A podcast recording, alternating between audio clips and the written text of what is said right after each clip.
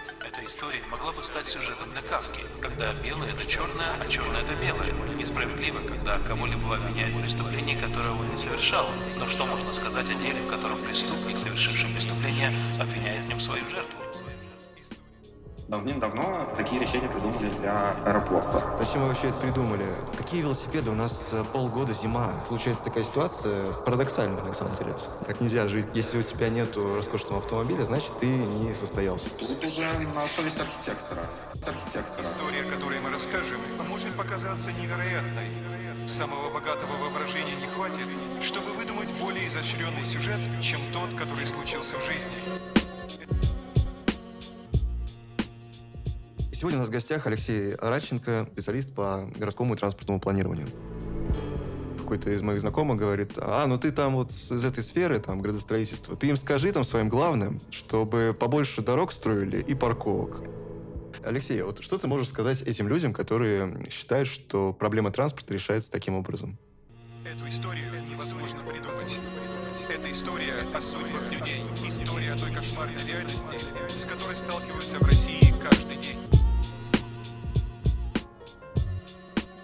Да, есть большое заблуждение по поводу того, что еще одна дорога, еще одна полоса, и все будет волшебно. Но, конечно же, нет. На самом деле так не работает. Мы даже проводили эксперимент. Надо просто задавать больше вопросов человеку и спросить, а сколько еще полос, а сколько еще нужно добавить дорог, асфальта. И в конце концов выясняется, что если сделать всем, сколько они хотят парковочных мест, полос и так далее, выяснится, что нам где-то две трети городской территории надо закатать в асфальт и там делать дороги и парковки. То есть представьте, снести, не знаю, там, Лосиный остров, если это Москва, там, какие-то все парки города снести, все вообще зеленые насаждения, детские площадки, все это в асфальт, и только тогда может быть спрос на движение на автомобиле мы удовлетворим. В общем, это, короче, нерешаемая задача, и ответ нет, делать мы так не будем.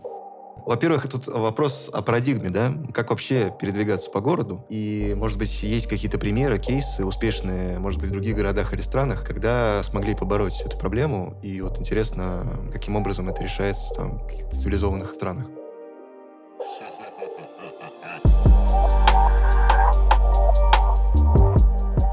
Я бы так сказал, каждая страна, она на каком-то этапе находится определенном. Вот. И тот этап, который сейчас у нас, это активная стройка и, не знаю, там много машин, пробки и все такое. Часть стран проходила это в 70-е, часть в 80-е. Допустим, какая-нибудь Индия проходила совсем недавно, в 2000-е, только-только сейчас начинает понимать, что что-то не так. В общем, как с демографией, с машинами, просто каждая страна на там, своей стадии. Торга, отрицания и так далее. И, наверное, стоит смотреть на опыт, конечно, Европы, как самый там передовой, далеко идущий. Там действительно уже парадигма поменялась, и упор сделан на велосипед и общественный транспорт, в том числе там скоростной, железнодорожный, рельсовый транспорт. И все вертится вокруг этого. У нас аудитория не только архитекторы, но и там люди, граждане, кто интересуется архитектурой, градостроительством. Я сразу предвкушаю такие комментарии, что какие велосипеды? У нас э, полгода зима. Зачем нам эти велосипедисты? Они мешают автомобилистам. Уберите все велодорожки. Зачем вы вообще это придумали? Какой есть ответ? Да, ответов масса на самом деле. Во-первых, это автомобили мешают велосипедам. Давайте сразу. Велосипед был до автомобиля, велосипеду там 100 лет. На велосипедах все катались еще, не знаю, в советское время, во время там революции, когда угодно. Так что на самом деле велосипед. Это у нас там основной участник движения. Автомобиль пришел, отвоевал себе территорию позже. По поводу 14 месяцев зимы. Да, у нас якобы круглосуточно, вообще круглогодичная зима. Каждый день мокрый снег с дождем и порывистый ветер. И всем очень плохо на велосипедах. Но выясняется, что на самом деле не так. Климат у нас достаточно хороший. И вообще проблема с велосипедом не в температуре. Если изучать то, как работает велосипед и когда им больше всего пользуются, то проблема единственная, которая, наверное, страшна действительно велосипедистам, это либо очень-очень сильный ветер, который у нас редкость, либо осадки в виде там дождя или снега. Вот это единственное, что, наверное, не очень комфортно. Температура не играет особой роли. Если там все почищено и проехать можно, то все ездят. Более того, э, пример Москвы показывает, что если взять курьеров, например, то всю прошлую зиму, всю позапрошлую прошлую зиму курьеры спокойно ездили на велосипедах, и количество поездок именно курьеров на велосипедах, оно практически зимой не упало. Они также использовали велосипед, и для них это вполне коммерческое как бы, обоснование. Велосипед быстрее, велосипед удобнее.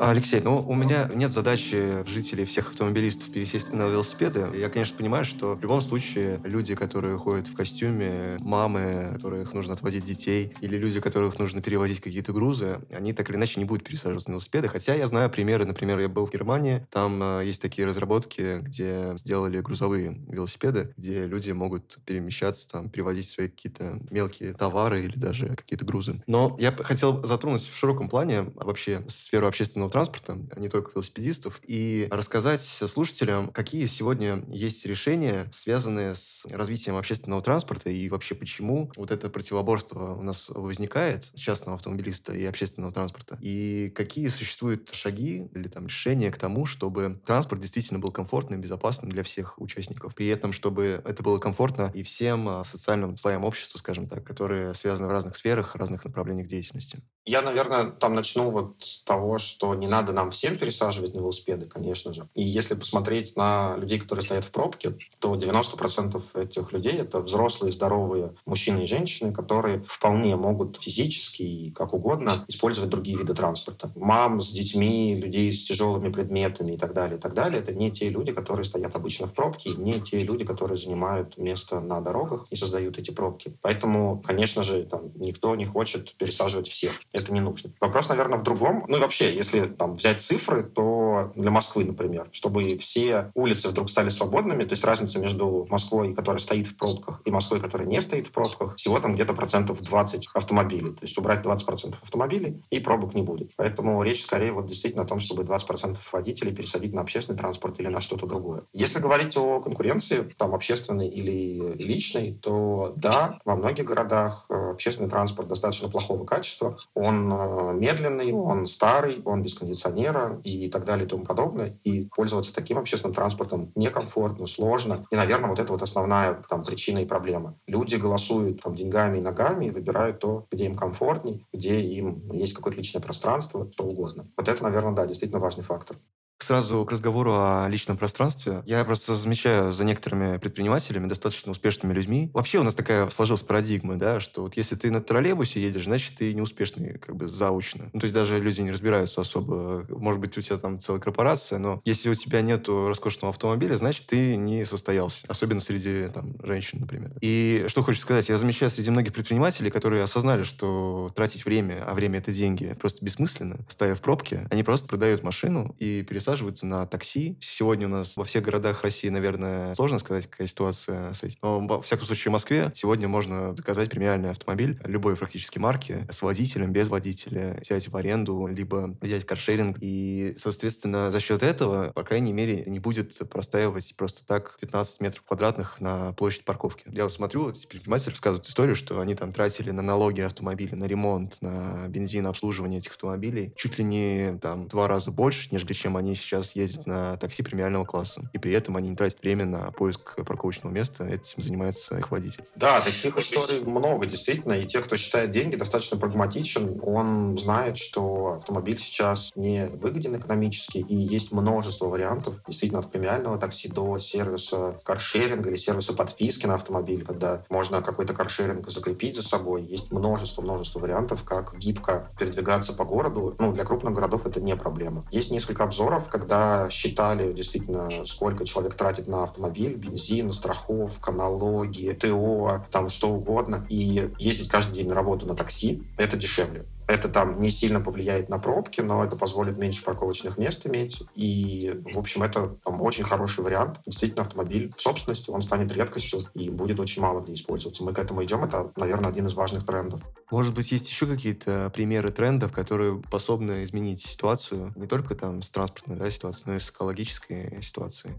Их довольно много. И, кстати, по поводу престижности владения автомобилем, это тоже постепенно уходит. Сейчас уже, особенно, там, опять же, если мы крупные города берем, автомобиль уже не является каким-то статусным или там признаком птицы высокого полета. Более того, статистика говорит, например, что все меньше и меньше молодых людей хотят и сдают на права. Число людей, которые идет в ГИБДД и получают права, по всему миру падает. Такая ситуация и в Штатах, которые очень автомобилизированы. В Европе этой тенденции уже там лет пять, наверное. И в России тоже снижается вот число людей, кто хотел бы, там, готов иметь права. Так что это тоже вот еще один из трендов. А если про другие, то, конечно, автономность. Мы все идем к тому, что постепенно автомобиль все умнее и умнее становится. И вот-вот настанет транспортная революция в плане того, что такси будет точно без водителя, оно само приедет, само уедет потом на какую-то стоянку или на заправку. В общем, а, автономность — это то, уже, что там стоит ждать вот буквально там 5-10 лет еще. Я, кстати, хотел э, организовать встречу с Яндекс, который разрабатывает автопилоты, которые тестируют сейчас свои автомобили. Я хотел у них узнать, а что сегодня делает вот градостроительство, да, как профессиональное сообщество, да, градостроителей, что они делают для того, чтобы облегчить жизнь вот этим автопилотируемым автомобилям. Потому что я понимаю, что с точки зрения планировки территории районов, городов, кварталов, в принципе, особо не сильно поменялась концепция в плане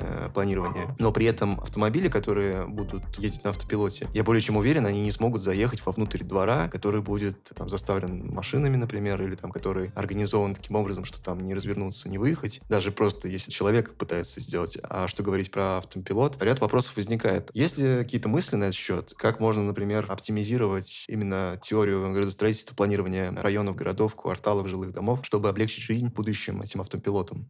Города точно будут меняться, но на самом деле не так сильно, наверное, как мы представляем. Сейчас практика такая, что автомобиль приспосабливается к той среде, которая уже есть. И автомобиль меняется и там, анализирует среду и готов как-то в нее встраиваться. Если говорить о тех изменениях, которые в городах произойдут с внедрением там, беспилотных, автономных транспортных средств, то, наверное, два больших тренда. Первый — это в сфере какой-то инфраструктуры. Все новые технологии требуют очень много датчиков, очень много вложений в инфраструктуру передачи данных. Это там, сети пятого поколения и дальше. Это датчики, интернет вещей, так называемые протоколы V2X, когда у вас каждая городская инфраструктура от здания до столба, до светофора и знака будут оборудованы сигналами там, приема передачи, и это будет общая сеть, которая действительно покрывает весь город, и это отдельная инфраструктура, как, не знаю, там водопровод, канализация, электричество, вот точно такая инфраструктурная сеть появится в городах, но она уже строится.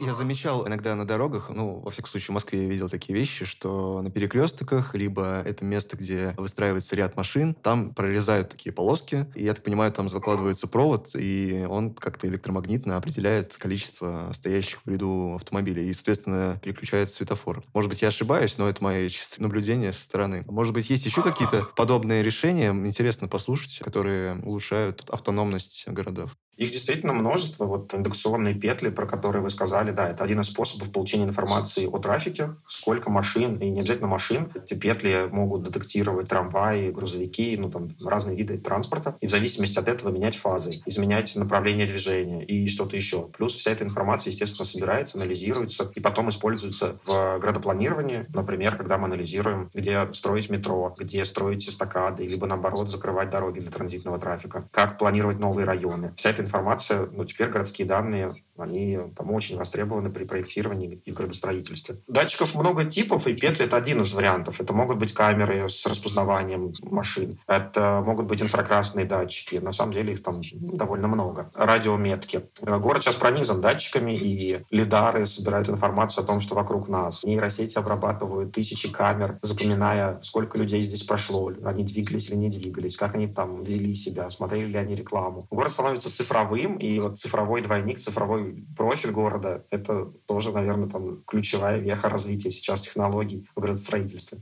Ну да, подходы совершенно сейчас меняются. То есть раньше, если мы могли только предполагать, сегодня уже можно рассчитать конкретное количество потока там, автомобилистов в новом районе, который только будет в будущем. Да. Я еще помимо датчиков еще видел вот как раз датчики, которые отмечают, если, например, автомобиль на территории общественной парковки, таким образом отчисляет, сколько свободных мест в том или ином районе, чтобы автомобилист мог понять, куда его лучше запарковать машину. По поводу цифровых моментов, да, то, что вы сказали, интересные вещи. С точки зрения вот проектирования, да, Получается, я просто сам, как градостроитель, понимаю, что вот мы там считаем, например, в Москве машины места по 945 постановлению. Все эти там гостевые парковочные места, все, весь этот расчет парковок на один дом, на число там квадратных метров или квартир, все это в какой-то момент станет ерундой, потому что машину мы оставили, она на самом деле взяла и уехала на какой-то большой склад или на какую-то большую стоянку, и занимать место во дворе ей больше не надо. Да, я, кстати, слушал лекцию Григоряна, который рассуждал на эту тему, что вот мы сейчас строим паркинги гигантские, а реально машины потом смогут просто нас отвозить и уезжать там на какой-то склад. И что же делать с этими пространствами, подземными паркингами, которые только так можно использовать? По сути, там же ничего другого не расположишь. И торговый центр там не расположишь, потому что будет тоже не актуально, уже будет все онлайн. На сегодняшний день я понимаю проблему, что пока эти технологии еще не внедрены, и люди реально сталкиваются с проблемой, что им не хватает машин мест, ну, им приходится вручную. Они там создают, я видел в некоторых новых микрорайонах, они там создают свои чаты, где сообща общаются, какую, где машину нужно разблокировать, чтобы он мог выехать. С точки зрения рационализма это бред. Ну, то есть так, так нельзя жить. Но понятное дело, что там, допустим, был расчет каких-то машин мест один, построили, может быть, какое-то другое количество, но в ряду всяких обстоятельств.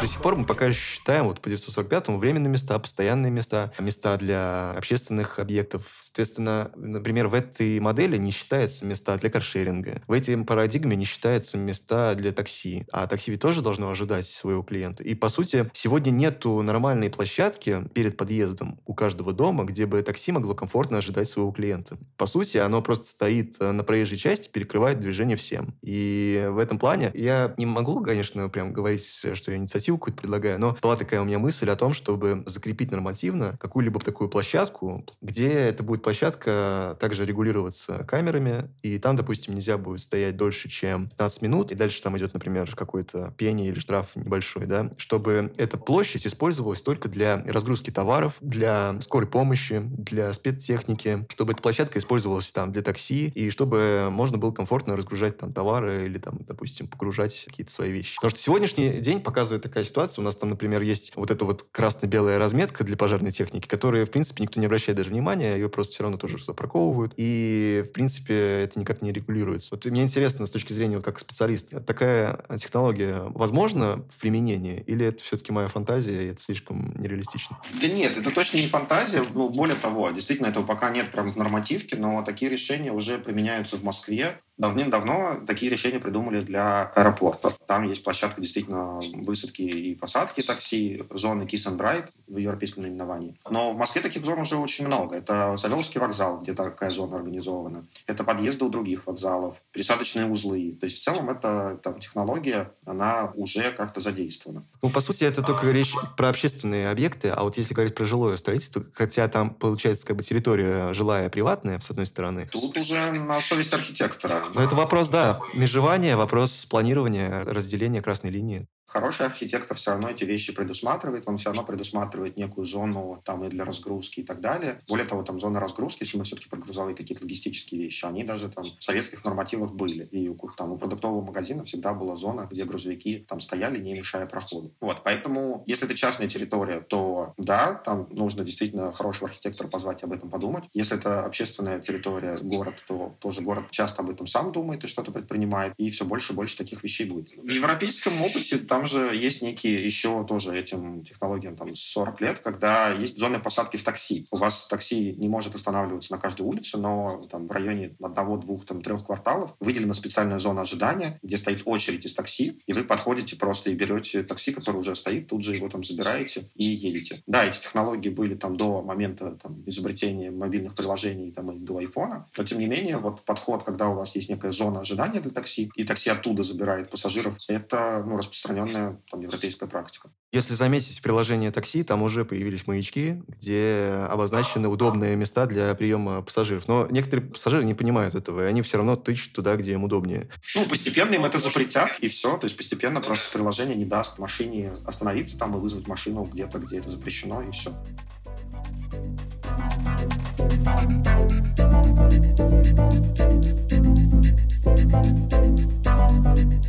Ну, у меня сразу такая ремарка по поводу того, что нужно пригласить хорошего архитектора. Я просто изнутри ситуацию вижу, что я, например, предлагаю решение, да, я предлагаю там сделать площадку, сделать там какой-то остров. А заказчики, например, ну, технический заказчик или там это сам инвестор или там, ну, неважно, да, тот, кто принимает решение, конечно, за кем последнее слово. Он говорит, что мне не нужно тратить площадь лишнюю, ты лучше мне эту площадь застрой метрами квадратными, я их продам. То есть э, сегодняшний день практика такая, что создать эти условия, чтобы создавать там островки или там какие-то пространства для разгрузки, может только норматив, который обяжет обязательной порядке инвесторов, там, застройщиков это реализовывать. Так же, как вот попытались в 945-м это сделать. Моя ремарка, то есть про то, что, наверное, в наших реалиях придется так или иначе какой-то сделать норматив, который бы учитывал изменения вот потребностей, в том числе и для каршеринга, и для такси, и для грузового транспорта, и для спецтехники. Если есть у нас слушатели, законодатели, скажем так, которые способны это предложить, было бы интересно пообщаться. Я ставлю свою ремарку в ответ на это, что да, наверное, это классно там, ставить в нормы и так далее, но нормы всегда отстают от технологий. И сейчас мы придумаем что-то под такси, а появятся, ну и уже появляются, например, роверы, то есть небольшие передвижные роботы размером там санки, вот как Яндекс Доставка, например. И сейчас нормативки на это вообще нет. Для них инфраструктуру вообще никто не думает, а как, это их проблемы, там, как они там поднимаются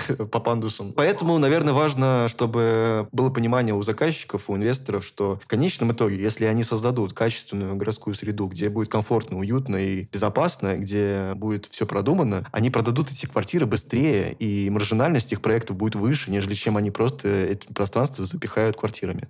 Ну, у меня есть еще один пример, грамотный заказчик или нет. Например, те же самые паркинги. Паркинг можно строить чисто по нормативам, с достаточно низкими потолками, а можно вложиться, потратить чуть-чуть больше денег, но сделать потолки, например, не там, я не помню, 2 и 2, по-моему, минимальные для паркингов, сделать их 3. И в случае, когда через 5 лет автомобили в таком количестве будут не нужны, очень быстро такой паркинг переоборудуется под офисы или под какие-то складские помещения, да под что угодно. Это очень важная ремарка, потому что на самом деле вот э, эти низкие потолки, с ними реально ничего потом нельзя сделать. То есть это в лучшем случае будет просто склады. Ну, в Европе уже меняют подход, в Европе уже паркинг строится, что это гибкий объект, что у него может быть несколько вариантов использования. И более того, количество даже этажей, а, оно постоянно разное. То есть э, сегодня три этажа под парковку, завтра два, послезавтра это все офис. Все это должно быть гибко. Ну, и этот тренд же тоже в архитектуре уже несколько лет. У нас любые помещения, любая территория — это mixed use. В принципе, да, это решение, оно распространяется сегодня на большое количество общественных объектов в том числе. Но про паркинги почему-то пока не сильно задумываются, как это потом будет использоваться. Может быть, есть еще какие-то примеры интересные, связанные с транспортными технологиями, с транспортным развитием, может быть, примеры Сингапура или там каких-то других городов, Речь, наверное, сейчас все усилия там архитекторов и планировщиков в то, чтобы интегрировать общественный транспорт максимально экологично и городскую среду сделать очень комфортной, убрать любой стресс, который бы исходил из э, использования автомобиля, общественного транспорта, неважно, транспортной функции. Есть шум, есть выхлопы, в целом какая-то нагрузка на городскую среду от транспорта. Задача, мне кажется, сейчас архитекторов и планировщиков в том, чтобы максимально эту нагрузку убрать, и общественный транспорт, и личный транспорт больше не являлись какими-то источниками зла или там стресса или вреда здоровью для горожан. Вот это, наверное, то, что сейчас в тренде. У меня сразу мысли всплывают о том, что транспорт непрерывно связан с расползанием городов. Такое явление, когда у нас закладывается низкая плотность застройки. В связи с этим, например, необходимо увеличивать там жилой фонд, и нужно новые площади, все новые и новые площади застраивать, чтобы обеспечить жителей жильем. И, соответственно, получается такая ситуация парадоксальная, на самом деле. С одной стороны, вроде как город расползается, и вроде как здорово, что больше метров квадратных, а с другой стороны, время от центра до окраины начинает занимать там колоссальное количество времени, и люди начинают находиться в дороге чуть ли не полжизни. Спасибо центру за это. Ну, я гипертрофирую, конечно, но значительное количество времени. Мне интересно, вот как специалиста, ваше мнение по поводу плотности, потому что это такая дискуссионная тема на сегодня. Нужно ли увеличивать плотность, нужно ли увеличивать высотные застройки? Потому что, с одной стороны, проблема с этим очевидна, почему не нужно увеличивать плотность застройки. А с другой стороны, есть другая проблема, связанная с тем, что как раз у нас будет расползаться города. Мне интересно ваше мнение, как специалиста по транспорту, как вы считаете, плотность это зло или это благо? Смотрите, мне кажется, тут нет какого-то прям ответа «да», «нет». Плотность — это дешево, да, и, допустим, есть достаточно большая экономия на инфраструктуре, и причем это не только транспортная инфраструктура, это там электричество и что угодно. Поэтому города всегда были плотнее, чем сельская местность, и этим и привлекали. Более того, плотность населения, она порождает и плотность сервисов, плотность рабочих мест, плотность возможностей для, не знаю, там, для спорта, для отношений, для встреч. Поэтому люди всегда будут там селиться и кучковаться вместе и плотно. Это нормально. Нам нам так дешевле, проще, выгоднее. И думаете, это кто-то остановит? Да ну нафиг, кто позволит перекрыть такой серьезный трафик?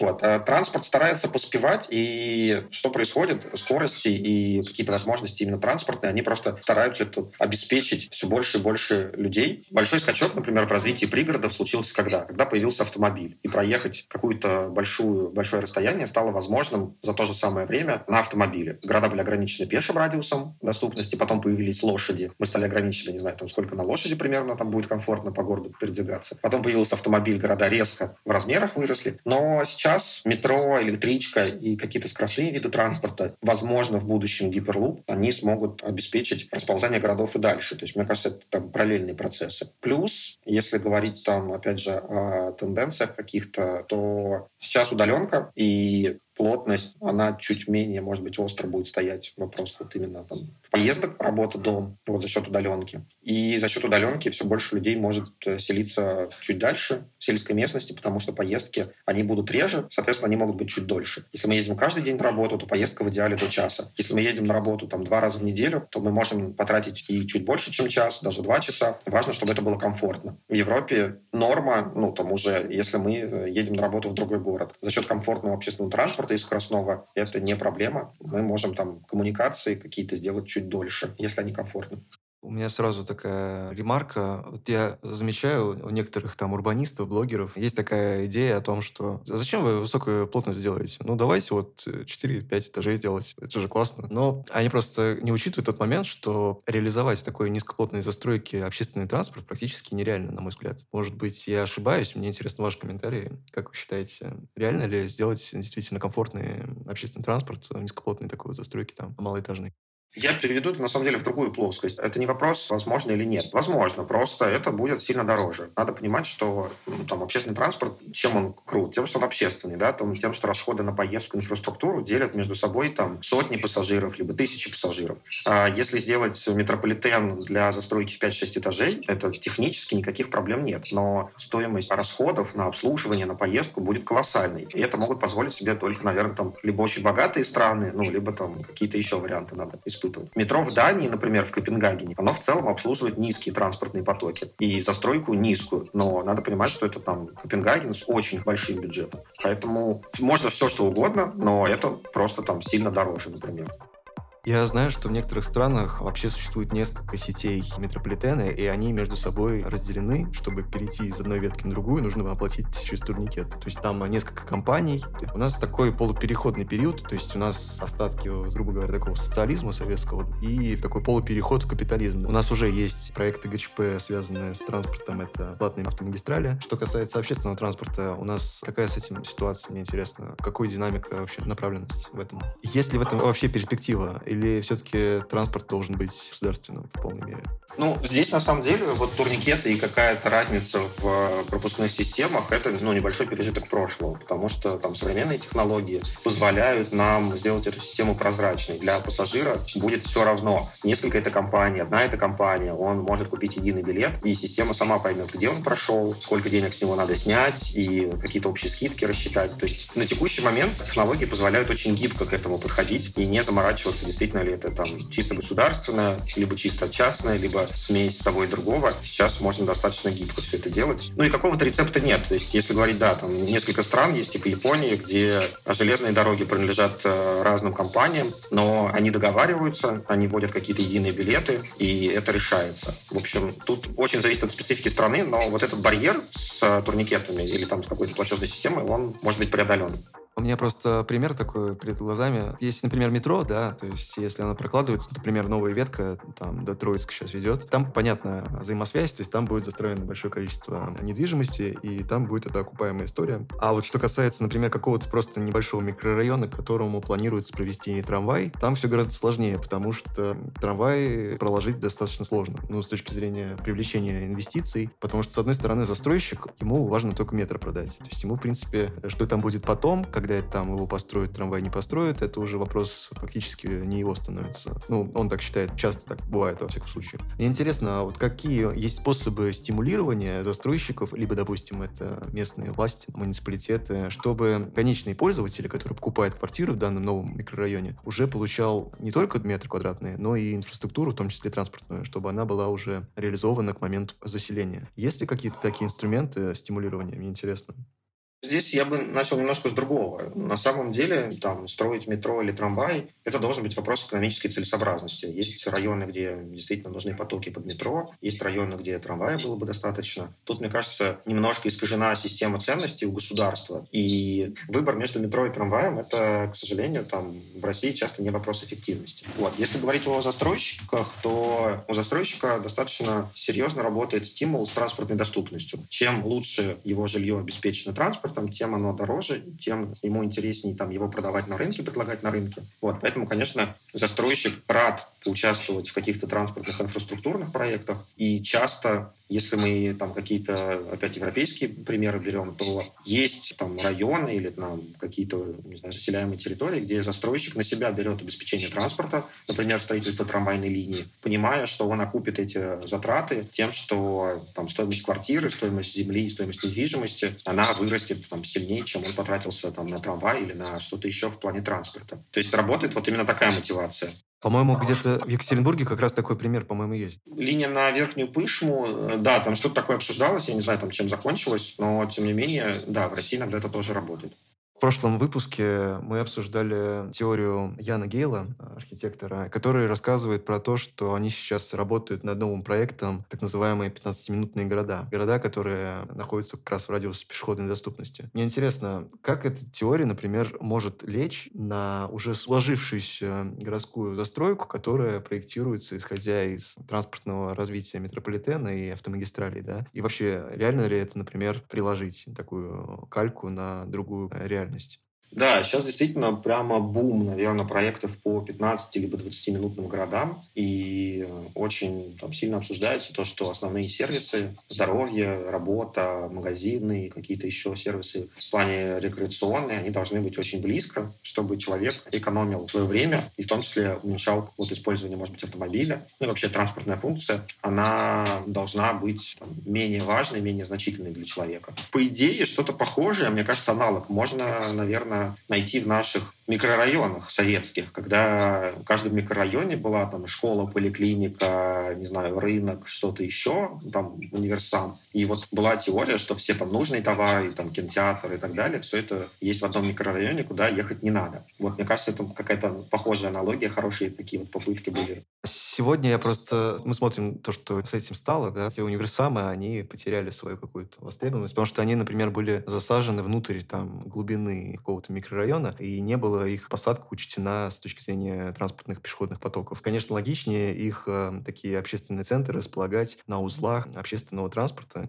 ну, во всяком случае, как я это вижу. Может быть, есть какие-то советы, как раз с этим связаны для градостроителей, как лучше располагать общественные торговые центры или там какие-то объекты, связанные с большим потоком посетителей?